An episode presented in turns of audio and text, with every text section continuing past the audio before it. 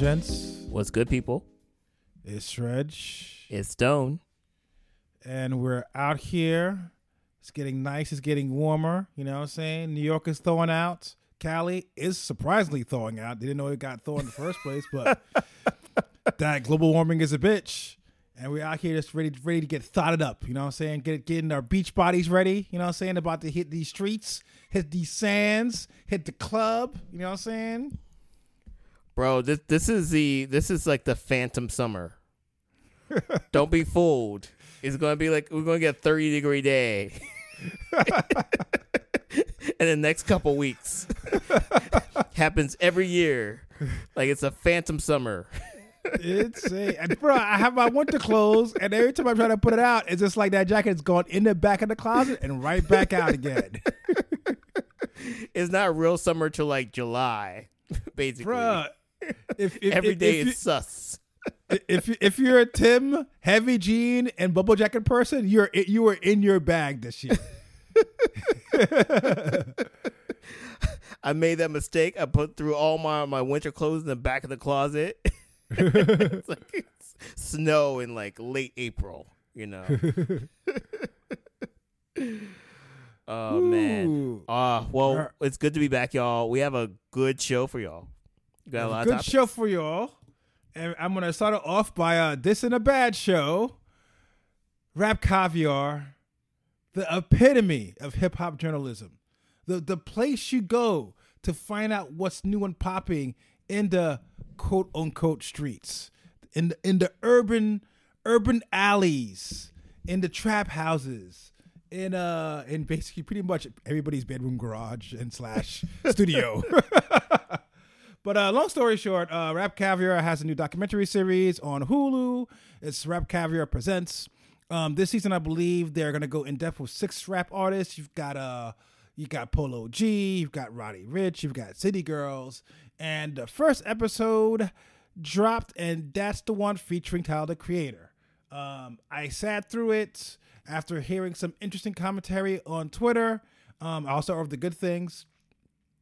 I thought they did a really good job of kind of you know discussing you know Tyler Creator's kind of rise. They touched a little bit on Odd Future. They kind of touched to why he's special. They touched a little bit on his process. What I thought was very interesting, they kind of explained that in his case, you know, the transition from being, let's say, angry rap auteur into more of a multi-talented artist was basically him kind of figuring out, you know, feeling that, you know, the antics were overshadowing the music.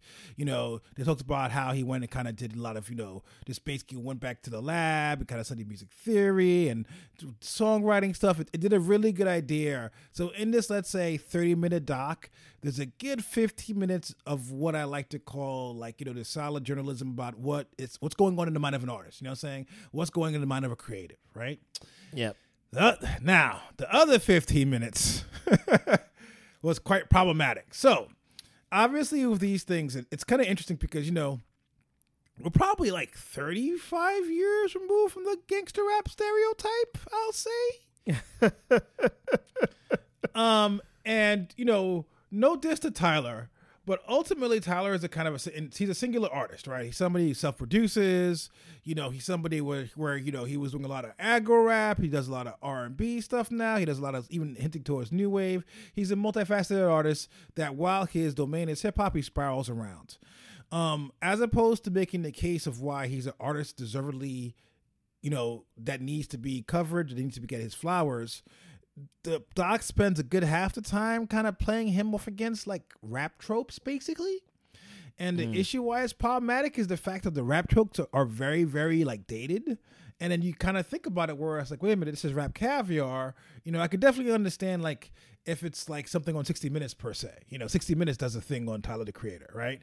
Yeah. But considering it's on Hulu, you know, it's not necessarily an aged audience. Considering the the age of hip hop itself, which is its 50 year anniversary this year, and you know, like they were doing compare and contrast Tyler versus like fucking Doggy Dogg, Tyler versus NWA, wow. and I'm like, wait a minute. Like even when even when they first came out, they were 20 years removed from all these acts, so they yeah. kind of act like hip hop was this big stereotype, stereotypical boogeyman and Tim Boots and fucking baggy jeans and hoodies.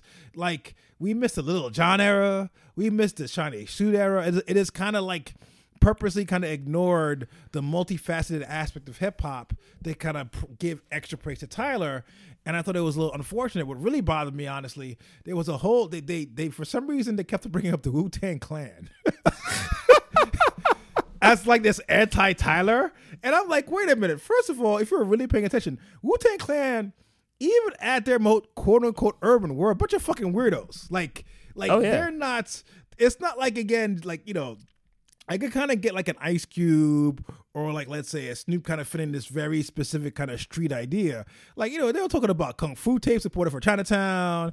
Like Ghostface has records you don't even know what the fuck he's saying. Like there's a lot of avant garde things happening in Wu. So even then, while they kind of do a compare and contrast, I was like, this is just really poorly put together, and it kind of goes back to the idea of where you know I struggle because on one hand it's just like goddamn 50 years of hip-hop 50 years of hip-hop i could easily make an argument that i think i'll say it's probably fair to say maybe around dr dre's the chronic. Like once the chronic hit you could I, it feels like from that point on hip-hop was pop music.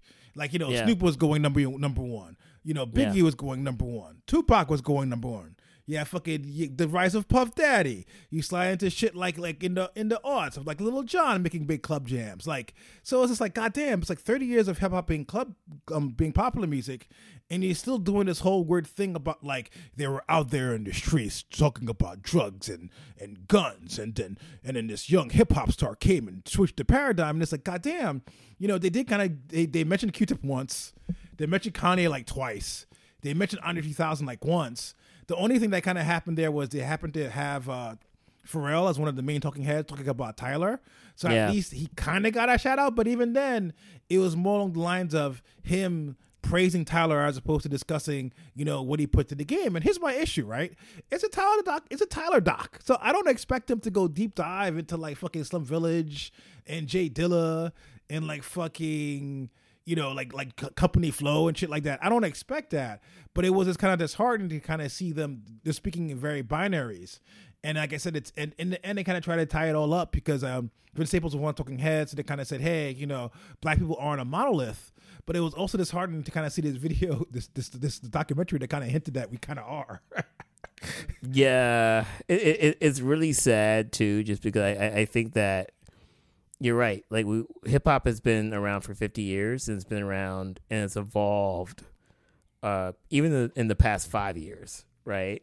You know, and I think like we, it's really sad that the media doesn't have the language to talk about hip hop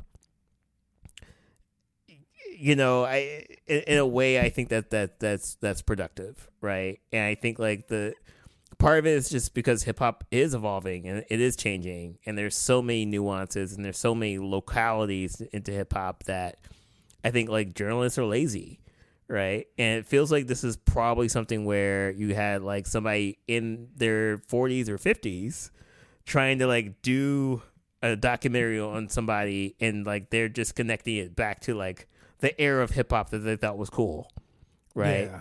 And I think like that unfortunately that really just um there, there's just like so many blind spots with that. I, I think like the the rise of Tyler the Creator, the rise of Odd Future were really cool.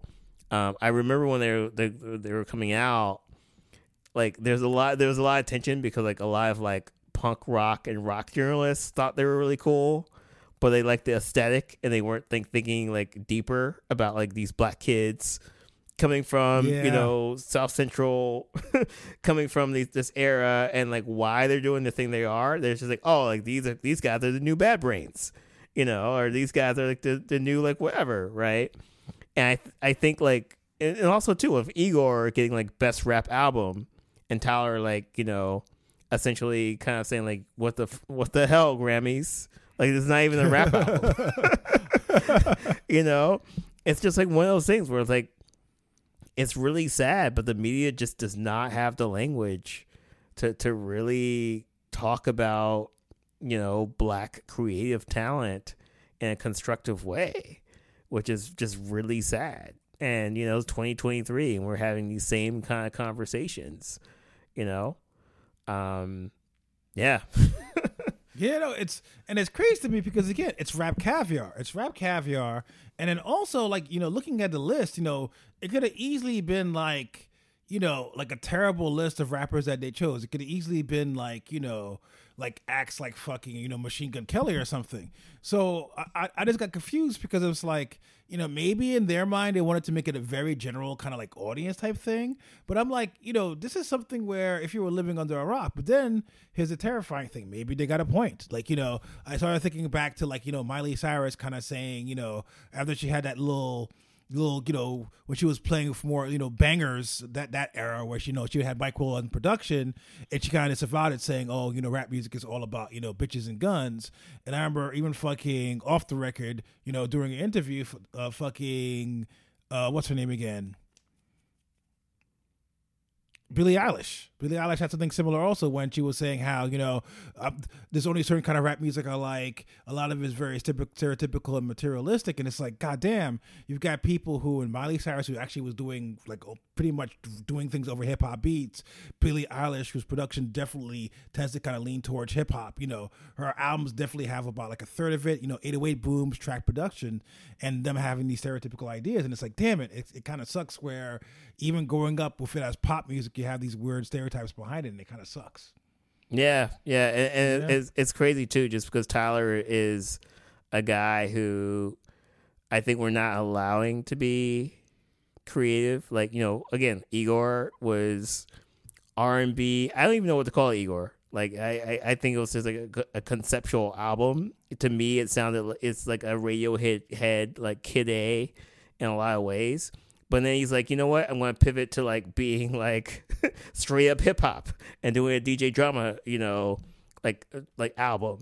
And then like you know the the, the Tyler like the uh, estate sale is is more boom bap hip hop, right? And I think like, but then he has like Cherry Bomb, which is kind of like more punk punk rock. And again, it's just like we need more language to talk about what these artists are doing and unfortunately our language is just like putting them in the box. I think Tyler is probably one of the more creative people I've seen in a long time. You know, I was like, I was like watching him talk about his like Golf le Fleur, like you know all the fashion stuff that he's doing, and it's just kind of like I don't know, like it. it, it I, I do think it's limiting to call Tyler a rapper. You know, I, and I think like unfortunately rap has a connotation. It's like all you do is just like in 2023 you like get type beats off of YouTube and you spit over them. I think like Tyler is, is definitely an, an artist and, and, an artist in his own right, and he just needs to get his flowers in a way that is more aligned to like what he's trying to do. And, I, have seen other Tyler documentaries, like Apple Music did a pretty good one. Um, you know, I've seen better Tyler interviews. Like I, I think there's other people who just like are more equipped to understand Tyler and understand like black talent um, than apparently Rap, Rap Caviar and Hulu. So, damn. And then, like you know, I, in the notes, I kind of put that little. Um, the, the, there was a tweet by Arlo Parks, who we've just discussed on the podcast before, indie songwriter based in fucking the UK, and then she basically pointed out where high Highsnobiety, which is a sneakerhead kind of like forum, kind of placed her up on like you know up and coming rappers. And the irony of it, which I kind of found funny, was the fact of where she kind of commented on it, saying, "Hey, you know, it's weird for me to make a hip hop list as a black person, yada yada yada." And it kind of show you how disconnected they are. They kind of liked the tweet. they were like, "Oh, she's giving us props," and it's like, and she had to reply like, "I think you guys are missing the point. Is this like literally like?" I am an indie rock, like even borderline folk artists like, how are you putting me on hip hop list? Except for the fact I'm a black girl. Bro, like Arlo Parks is like I feel like our generation, like this generation's Tracy Chapman. Yes. yes. and that's not a diss. Like, like, like, yes. Just like the aesthetics that Arlo Parks brings, like, there's no way that she's hip hop. No, and like, it, and there's no diss to that. It's it's you know it's it is what it is. Yeah, like like you know it's I'm, I'm trying to think of an artist that like you know, kind of borderline. Like maybe like we'll sneak some 808 beats in. Maybe like we'll spit like you know a, a line here or there. But no, like Ready Arlo Parks. Lana Del Rey is more hip hop than Arlo Parks. I do and, like and the hip hop remixes so. of her her last boring ass album. Yeah. but at least she uses 808s. At least You there's some trap drums. There's no such thing in Ar- Arlo Parks is pure minimalist. Sometimes with electronic flavor, but usually minimalist. Her, her guitar, very simple instrumentation, very songwriter, singer songwriter focused. There's nothing there. So for even that, it's just like, God damn, you guys are just being racist. You literally saw her face and was like, oh, she's popping. Put her in the hip hop list. Yeah, no, and, and it- it's it's just like it's so crazy, you know, um, because I I just remember the conversation around like Santigold, and Santigold say, say saying kind of like, "Hey, I'm not hip hop." I remember she got a lot of like issue from the black community, like saying that, right? And she's like, "No, I'm like I, I'm punk rock. I came from punk rock background. I'm not hip hop. I'm not R and B." And like black people kind of feeling some type of way about it, and just like realizing that like man, like number one, like the enemy is like these boxes and labels, Yes. Right. and you know like we we we joke about like the Grammy nominations being like, oh, it's like fifty eight percent of you know hip hop influenced whatever but it's that is that scientific like there are people who are going and saying like how much percentage of like quote unquote hip hop or r&b do you have in this track for it to be nominated and i think that's kind of the problem obviously racism is, is a problem as well but uh, you know I, I think we're still kind of living in this world where um, we still want to put labels on things. And i you know i, I hope in 2023 like we can get away from that just because i i you know Lil Uzi Vert is making a dance track. Yeah. you know a quote unquote you know it's, it's Jersey Club right? But he's a, a quote unquote rapper you know he's a SoundCloud rapper but like you know like he went basically number one doing a dance track a, a Jersey Club track. And again like I, I just don't know if we have the language to kind of talk about that stuff like in uh, eloquent fashion you know uh, and what that means. And nobody really wants to kind of go in the history of Jersey Club and why somebody from Philly would want to make a Jersey Club track and the geographical nature of Jersey and Philly. Like nobody wants to do that work. Yeah. Agreed. They just want the clickbait. Yeah, it'll be like, you know, rapper discovers club music, you know, out of nowhere. yeah, exactly. Tiesto shows up and introduces Uzi Fertz to techno. Oh God.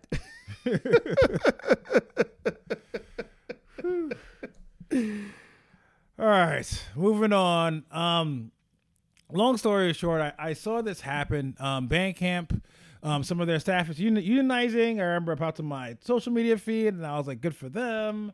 And you know, I thought it was one and done. You know, I saw the little shout out. I saw them kind of saying, "Hey, you know, we've unionized. We want to kind of work with management. We want to make Bandcamp the best product, possible product we could possibly make it."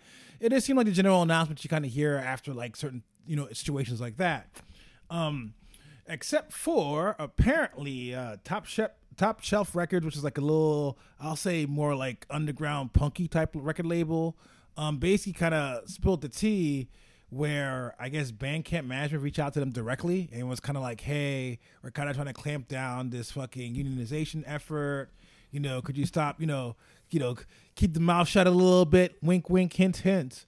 And uh, I don't know. It's it's kind it's kind of disheartening. I think in general, and and we've a, a big theme of the podcast in general is basically just like you know how you know there's there's not there's a lot of Madonnas out there. I mean, there's not a lot of Madonnas out there, but there's a lot of like like great musicians who are kind of struggling to get by. And you know, we talk, discuss about how they kind of get you know equity and, and fair basically getting your money's worth as a musician from could be venues, could be Spotify, could be whatever. Um, and that goes across the board. That goes across people who work fucking, you know, people who actually work the sound, people who work the lighting. It's a space of where a lot of money's getting made, but it's not going to the right hands. Um, obviously with Bandcamp it's a little different. Um, it's a little bit more tech, but it kind of the same thing kind of matters here also. You know, ultimately at the end of the day, Bandcamp recently got bought up by Epic. If you don't know Epic, you definitely know Epic's big product. That's Fortnite. You know, pretty much one of the biggest games in the world, nets in hundreds of million dollars probably a month. You know, billions of dollars a year. you know, and it's kind of disheartening to kind of see this mega corporation, you know, kind of try to clamp down on basically what is potato change. You know, at the end of the day, them owning Bandcamp is probably more of a hobby than anything else. It's not anything, you know, really big on their fucking balance sheet. And it's kind of fucked up of where they kind of clamp it down over here you know, th- putting my capitalistic hat on, I kind of see why. Because you know, if these Bandcamp guys are asking for a union, you know, who knows about your software software engineers, your QA testers? You know, a lot, there's a lot of hands that kind of are involved in making these products. So I can imagine them trying to clamp it down early on at the womb, as a lot of corporations are apt to do. That said, it's not a good look because you know, if anything, Bandcamp has been a lifeline for a lot of artists. You know, I'm not gonna say they're 100% fair but you know, as far as anything I've seen in the industry in my lifetime, they're the closest I've seen to kind of trying to run an equitable kind of business where they're giving money back to the artists and making sure they don't own starve. And it's kind of disheartening to kind of see like quote unquote one of the good guys just you know getting their skirt pulled and showing that they're kind of the same assholes as everybody else. Yeah, this is really disappointing. I mean, look, I, my my personal opinion is that every aspect of the music industry needs to be unionized and I think you know I echo what you know Reg is saying. Um, I guess like it's still weird to me that Bandcamp is owned by Epic Games, and there there still hasn't been a clear vision of why that actually happened. And I think Reg, you're probably right. It, it, it's probably something where it's just like, oh, it's like, oh yeah, you know, we like Bandcamp. We got extra like hundred million, few hundred million in the bank. like, why not? You know, like it, there's it doesn't seem like it, there's any like synergy between like Bandcamp and Epic Games. Like, I think SoundCloud would have been a better acquisition partner. Like, you know, I just feel like there's just more kind of remixes and like really cool things you could do with SoundCloud tracks than Bandcamp tracks. But you know, here we are. And I, I think like the one thing I, I will say, like, whoever was like delusional enough to like reach out to an indie record label and say like don't support a union. How delusional can you be? Like a like punk label, ass. bruh. Like an indie rock DIY punk label. like what? Like, are you kidding me? Like, like,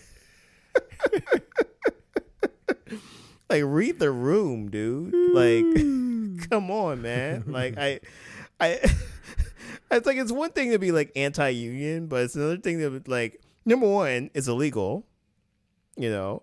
But also number two, like you know, come on, man. Like like I I don't even know who you would reach out to. Like I, I what label on Bandcamp would be like, yeah, fuck the unions. Yeah, it's it's a. Uh, it seems they don't understand their target audience or who their vendors are. It seems. yeah. Yeah, but like, come on, come on, fam. Like, mm. you know, sometimes you just have to laugh to keep from crying, but like that's dead ass comical.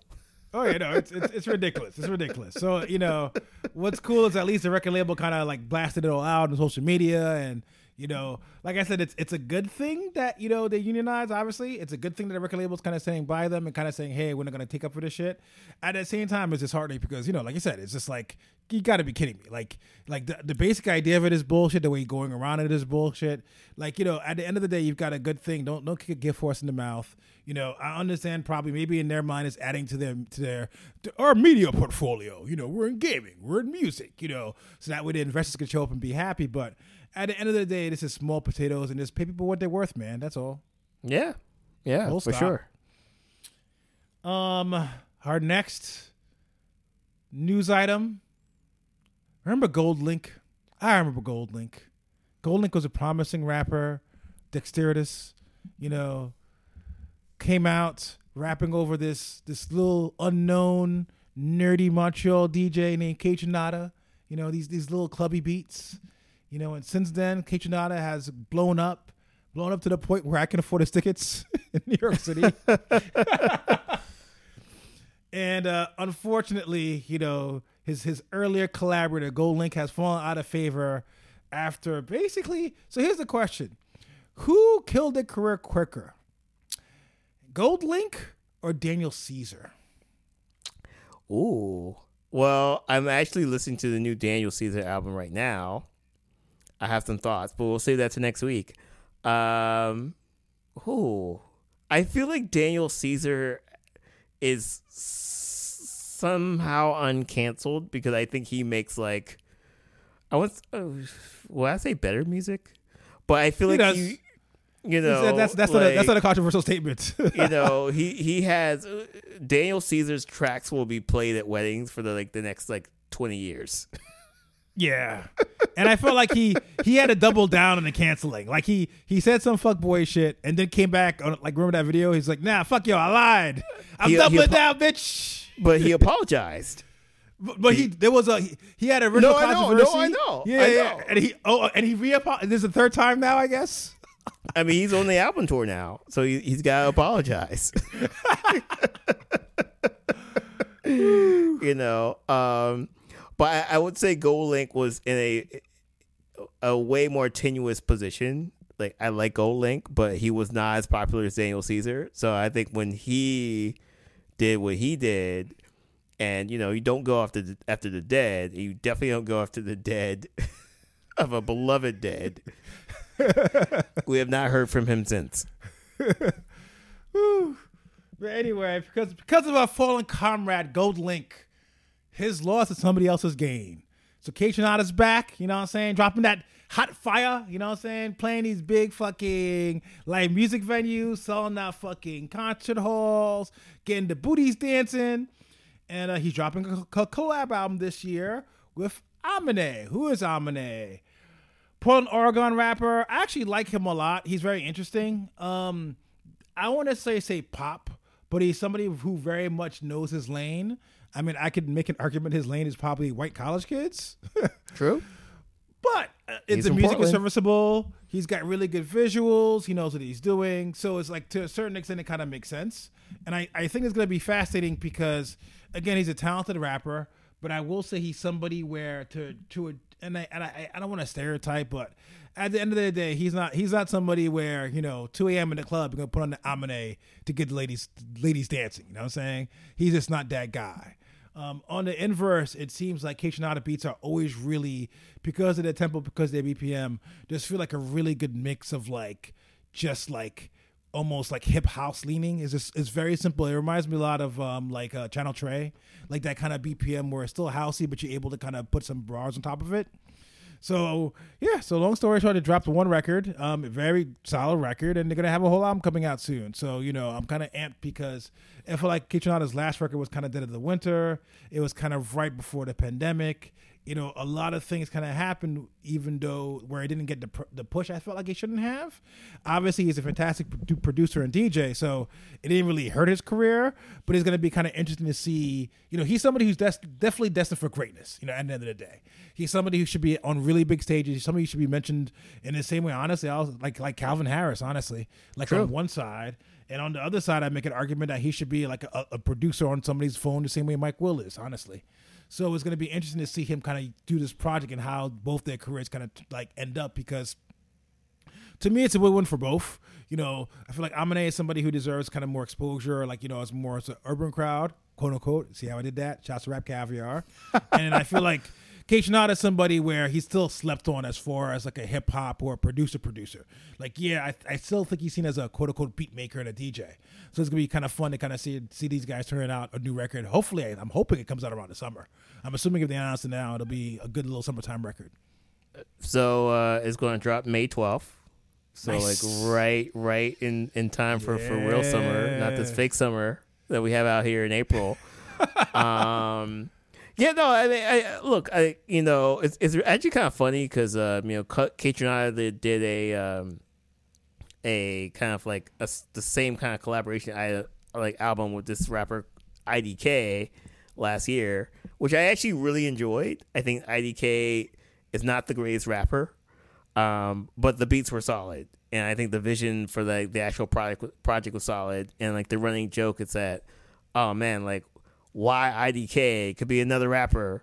Um, poor IDK. Um, but yeah, no, I'm I'm I'm really excited. I think Kaytranada, as you said, is definitely, you know, it's it's funny because he uh, he feels still underrated to me. You know, he's definitely not on a Calvin Harris level. Um, you know, it's it's really funny because I remember there's some article or interview he did with like the Fader or something where it's just kind of like he tried to reach out to like Beyonce's people and Drake's people and like give them beats and like you know got like the cold shoulder, you know. So he's still not like the top t- number. You know, like like he should have been on both of those albums from Yeah, Beyonce and honestly. Drake last year. You know, and and that didn't happen. So he he I think he's still kind of an underdog in a lot of ways. So I'm I'm excited. I'm excited to hear what he's going to say and kind of you know what what he's going to do. I I think you know we're all in a better place when a Kaytranada album drops for sure. Yeah. Um. Uh, what else is there? Uh, we got Larry June and Alchemist. Oh, sorry. This is you. This is you. Take it. Take it. Take it. Take it. Take it. New music. it's all good, dude. I got you. I got you. We we are going to pivot from newish music to actual new music. Um, so yeah, Larry June and Alchemist. Um, so speaking of collaborations, Alchemist has been kind of really like again, like there's been a resurgence of Alchemist that I think is just like really amazing to kind of see. Um, we talked about him and Hit Boy kind of doing that collaboration. You know, he's worked with like Freddie Gibbs, um, and, and I think you know. It, it- I, feel like the reinvention of the Alchemist sound or the boom bap sound or like whatever this kind of like rap sound is, it, it's pretty good to see. Um, so I was really highly anticipating the Larry June and Alchemist Great Escape album. Um, essentially, like Larry June is like the only Bay Area rapper that reps San Francisco. you know, we're just you know The, the last black man in San Francisco. very much so. You know, and look like San Francisco has hoods. Like it, it's not all tech bros and homeless people. Uh, there's actually like like hoods. So I'm like, all right, cool. Um, and the you know Larry June is like a very interesting. You know, like like I the the singles trickled out, and I'm like, oh, this is really really dope. Like Alchemist is bringing his A game production wise. The vibes are there, but I think you know Larry June went on Sway in the Morning and really stumbled through his supposed freestyle, and then like Alchemist like went in, and I think like his stock like tumbled. it's like Tesla stock. it's like tumbled, you know. And I, I I think like the album itself, um, you know, I when I when I kind of started hearing all of like the the the haters, it's you know they say like luxury mumble rap, you know, um, just how people were kind of you know sad that Kaytranada wasted his beats on IDK. Alchemist is like, you know, they're like, oh, Alchemist wasted his beats on Larry June. Having that said, I've been listening to this album kind of nonstop because I understand what it is, and it's literally just vibes. yeah. It's nothing else.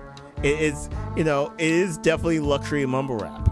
You know, I, I, I think it's, it's, you know, I listened to this album. It was like 75, 80 degrees, like the first like warm day.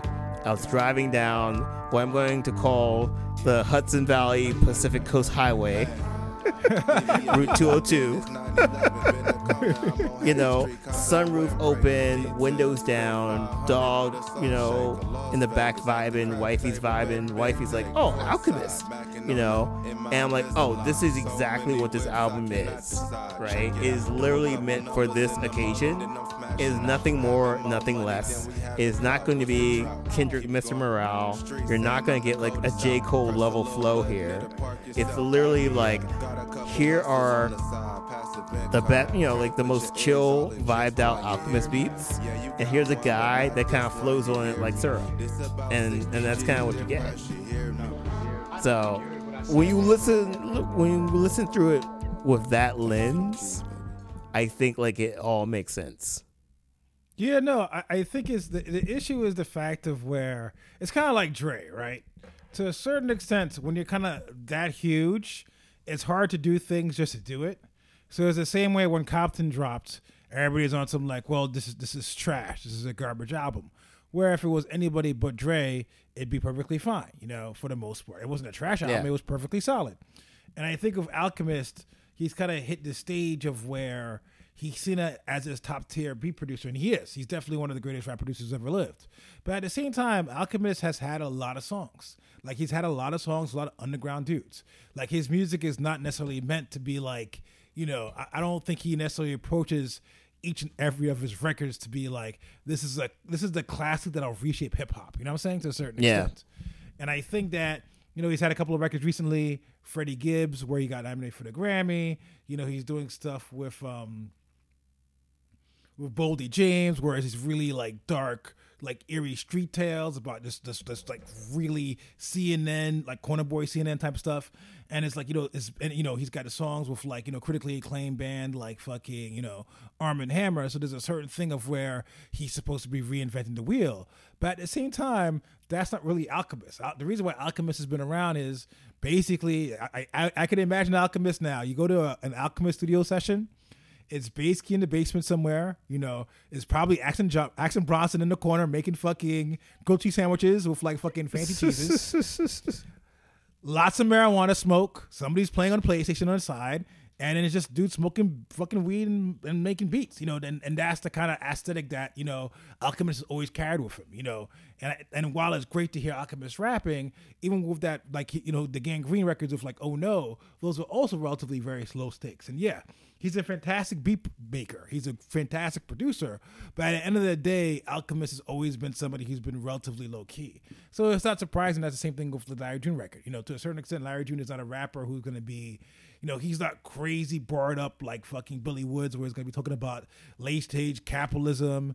He's not just a really this multifaceted, funny rapper like Freddie Gibbs.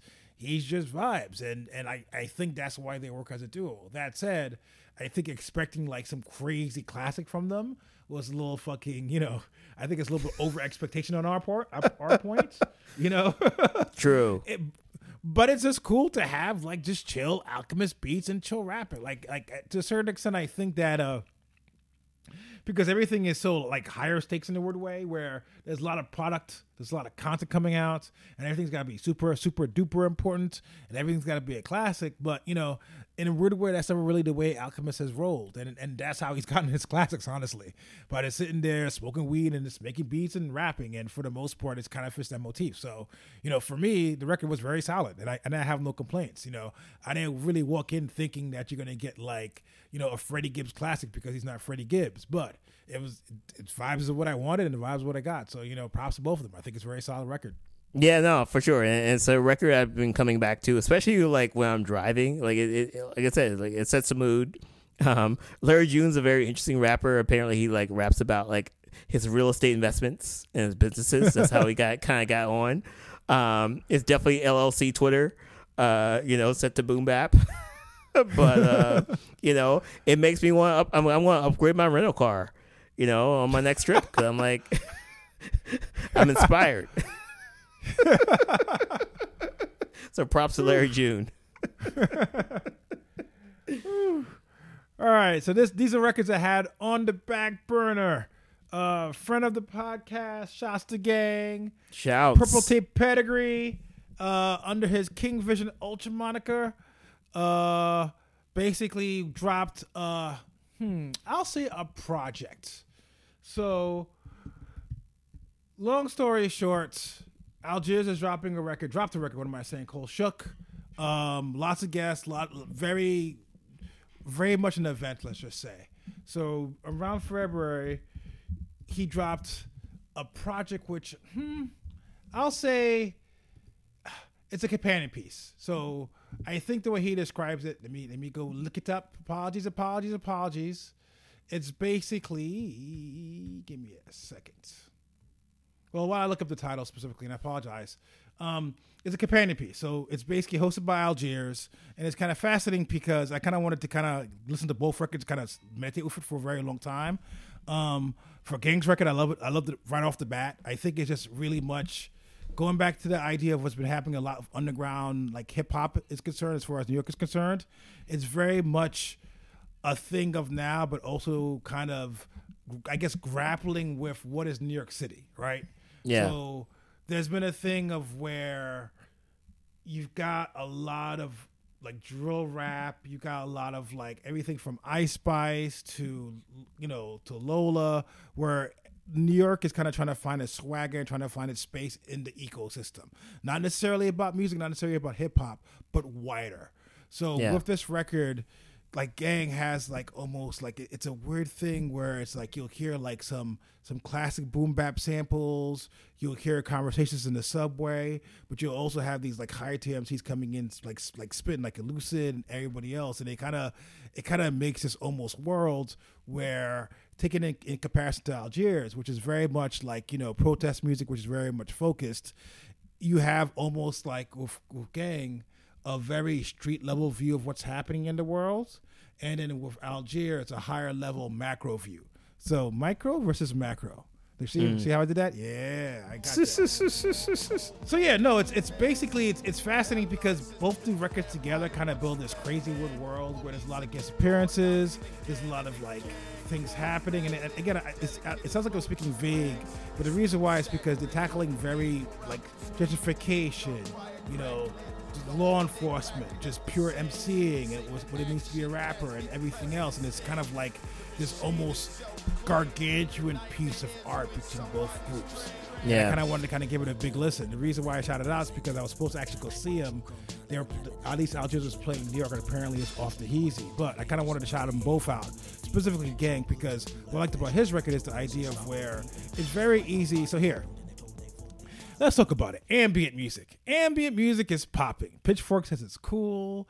You know, you go out there, get your drones, maybe get some Middle Eastern music, put it out there, maybe throw in some samples, and you're doing great. Even Burial's doing weird ambient shit now.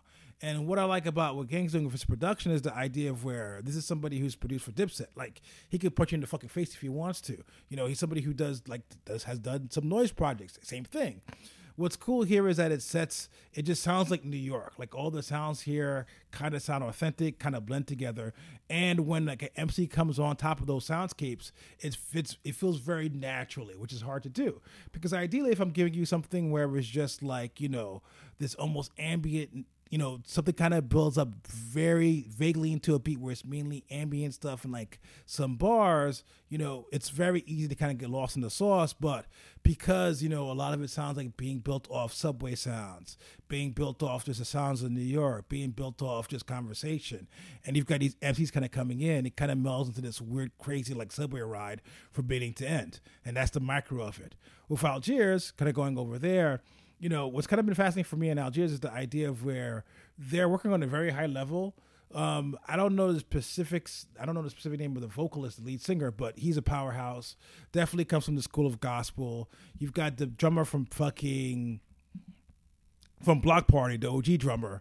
So he's killing it. Oh, word! And it's a really they're really put together band who's dabbling where it's not just like oh we're gonna go out there and do indie rock. They touch a wide variety of things, and it's also kind of similar where you know you've got Big Rube on there, you've got fucking Billy Woods, you've got a lot of like different talented artists on that record too.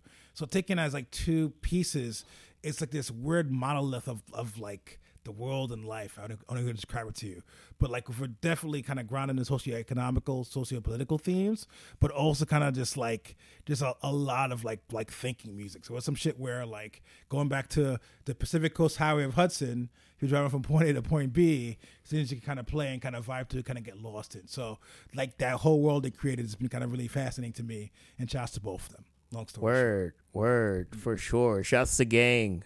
Like, mm. uh, you know, I, will definitely check that out. And I, I think it's really interesting too because I think like New York is kind of going through a cultural, not like crisis, but it, you know, things are changing and things have been changing in New York. And I think like, like I, I'm glad to see like artists kind of like you know, like using that as inspiration or just kind of bringing that to the moment. Because I think that's a really interesting discussion that we should have.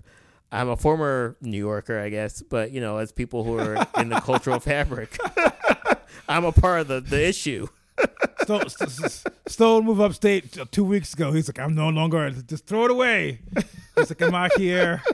I, I, was in I was in the city like a couple weeks ago. I felt like a tourist, you know.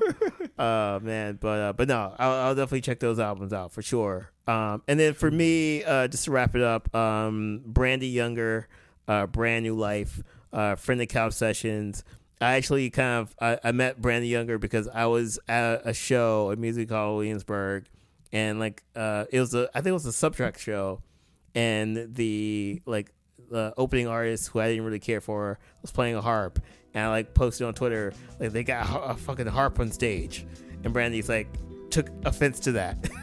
oh shit! You you pissed off Harp Gang. you know, uh, I pissed off Harp Gang. Um, but you know, actually through her, I got schooled on you know like Dorothy Ashby and Alice Coltrane and like the the use of the harp in black music over you know you know years and years of time. And I think like you know, look, I was ignorant. I'll admit it. You know, um, and I think Brandee Younger, you know, if there's a harp in any type of track over the past like 15 years, it was probably Brandee Younger. I'm like looking at like you know where she's contributed, like Common, John Legend, you know, m- like Mickey Factz, Gym Class Heroes, you know, Bad Bad Not Good, Bilal, Pete Rock, like Moses Sumney, Gil Scott Heron. Like she's basically been kind of in the background of a lot of great music. Lauryn Hill, uh, you know, for for the past kind of, you know, um, you know, 15 years, and you know, on some of my favorite albums, um, and I guess they're calling this her her quote unquote debut album, but I kind of hate that just because, again, she's been she's been putting in work for the years. past like 15 years, you know. So to call it a debut, I feel like could be a little bit insulting but it's definitely her most complete album. I know she could put out an album like 2013. Um, you know, you can definitely tell like there's a little bit of budget behind it, um, and there's, there's a little bit of like you know there's there's, there's a vision behind it, and I, I I love it. Like this is also an album that I spent a lot of time driving through the hills of the Hudson Valley listening to. Um, you know, but it's it's like a really interesting, you know, combination where you have this backbone of the harp throughout, but you know, like the the other elements of the music could be psychedelic, it could be classical, it could be hip hop, it could be R and B, it could be like you know, kind of everything in between. It could be like Meshell Ndegeocello, it could be like all these like different contributors, but it still kind of has that backbone of the harp throughout, which I thought was like really interesting and it's always present. Um, and it's always kind of like in your face, but not in your face, you know, which I thought was like really cool. And it's like the harp is making a statement, and the harp is kind of saying like, "Hey, I'm versatile, versatile as fuck," you know. I'm out here, you know. And it's just like it's. I, I think it's a really. Sometimes you could have these kind of like albums like that, where you just have like all these different musical styles. It can come off like cheesy, you know. And I think like it's a really authentic and very black approach to you know um, I think the album itself and like this musical instrument, which I think a lot of people who, you know, like the harp hasn't had this like you know Lizzo moment yet. I feel you know like with the flute, you know, and and I feel like that that's kind of what they're trying to do here, but they're doing it in a very authentic way, which I think is is is uh it's an uh, an achievement to the production. So uh, definitely check it out. Um, you know, I, I'm just like happy for her. Um, and just kind of see this continue level up. I think it's just really cool, and you know, ho- hopefully, like the harp will have more of a prominence in, in black music, and people could, will understand like the the presence of the harp in black music. Uh, you know, and from the past to the future. Yeah, no, it's it's dope. It's it's something. It's, I, I think about. So I've seen her. I've seen her a couple of times, but I specifically think about the times I've seen her in Brooklyn, which is twice. So one time, basically, there's a like a French cultural institution in Manhattan where basically they do this night of philosophy where it's not necessarily French philosophers.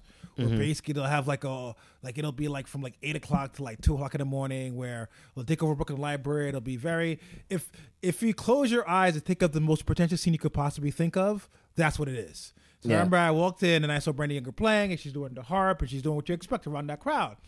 And I look at that where it's a gig, or she's probably doing it because yo, these French dudes got money, so I'm doing it. And Yeah. I fast forward to where I saw her play recently, where she was playing some of these tracks, and it was night and day. And going back to your point about how it knocks, like when I walked in there, I was like, all right, cool. I'm gonna go in there. It's gonna be a peaceful little harp. You know, it'll be a little cleanse. But now that shit was head nod. That shit was just like my head Yeah. was knocking back and forth continuously. Yeah, Makaya McCraven on drums. That shit was as hard hitting as any other jazz fro. And then the thing is, even with the harp stuff she was doing was very almost like it, it was. I'm like it's going back to your point of how there's a history of harp and black music, it's just another instrument. There's nothing, you know, I know there's a certain level of pretentious to it and yada yada yada, but the way she was freaking that instrument, it could have been fucking a xylophone, you know what I'm saying? It could have been Yeah. horns, it could have been whatever. So, you know, it was kind of interesting to kind of see her play that. And like I remember when I was like, oh shit, I was like, this is this is this music is a problem. Like I'm out here vibing hard, everybody else here is not in and like, you know, it's kind of cool to kind of hear her kind of bring that to the forefront and kind of like, hey, you know, this is not just like to play in the background of like a fucking, you know, some modern interpreter doing a fucking Miles Davis solo. It like it the same way, you know, you, she could get her glass on. Long story short, where it's like, Yeah. hey, these are this is jazz instrumentation. You know, her Thundercat on jazz instrumentation reapplied, recontextualized in a post hip hop genera- generation. So you know, props to her. So I'm kind of happy to kind of have her come out. I'm happy to exist, and like I'm hoping that you know the same way you'll see like a Melanie Charles and like all these other like you know jazz artists kind of meld like younger coming up jazz artists kind of meld hip hop and kind of touring with that kind of angle. 'Cause, you know, I'm hoping that she'll kind of get that same opportunity. So like props to her. Yeah, for sure. Yeah. And uh, that's about it. You know, as usual, we love y'all. Stay black, despite what they say on the news. Stay woke. We'll see you next time. Peace. Peace.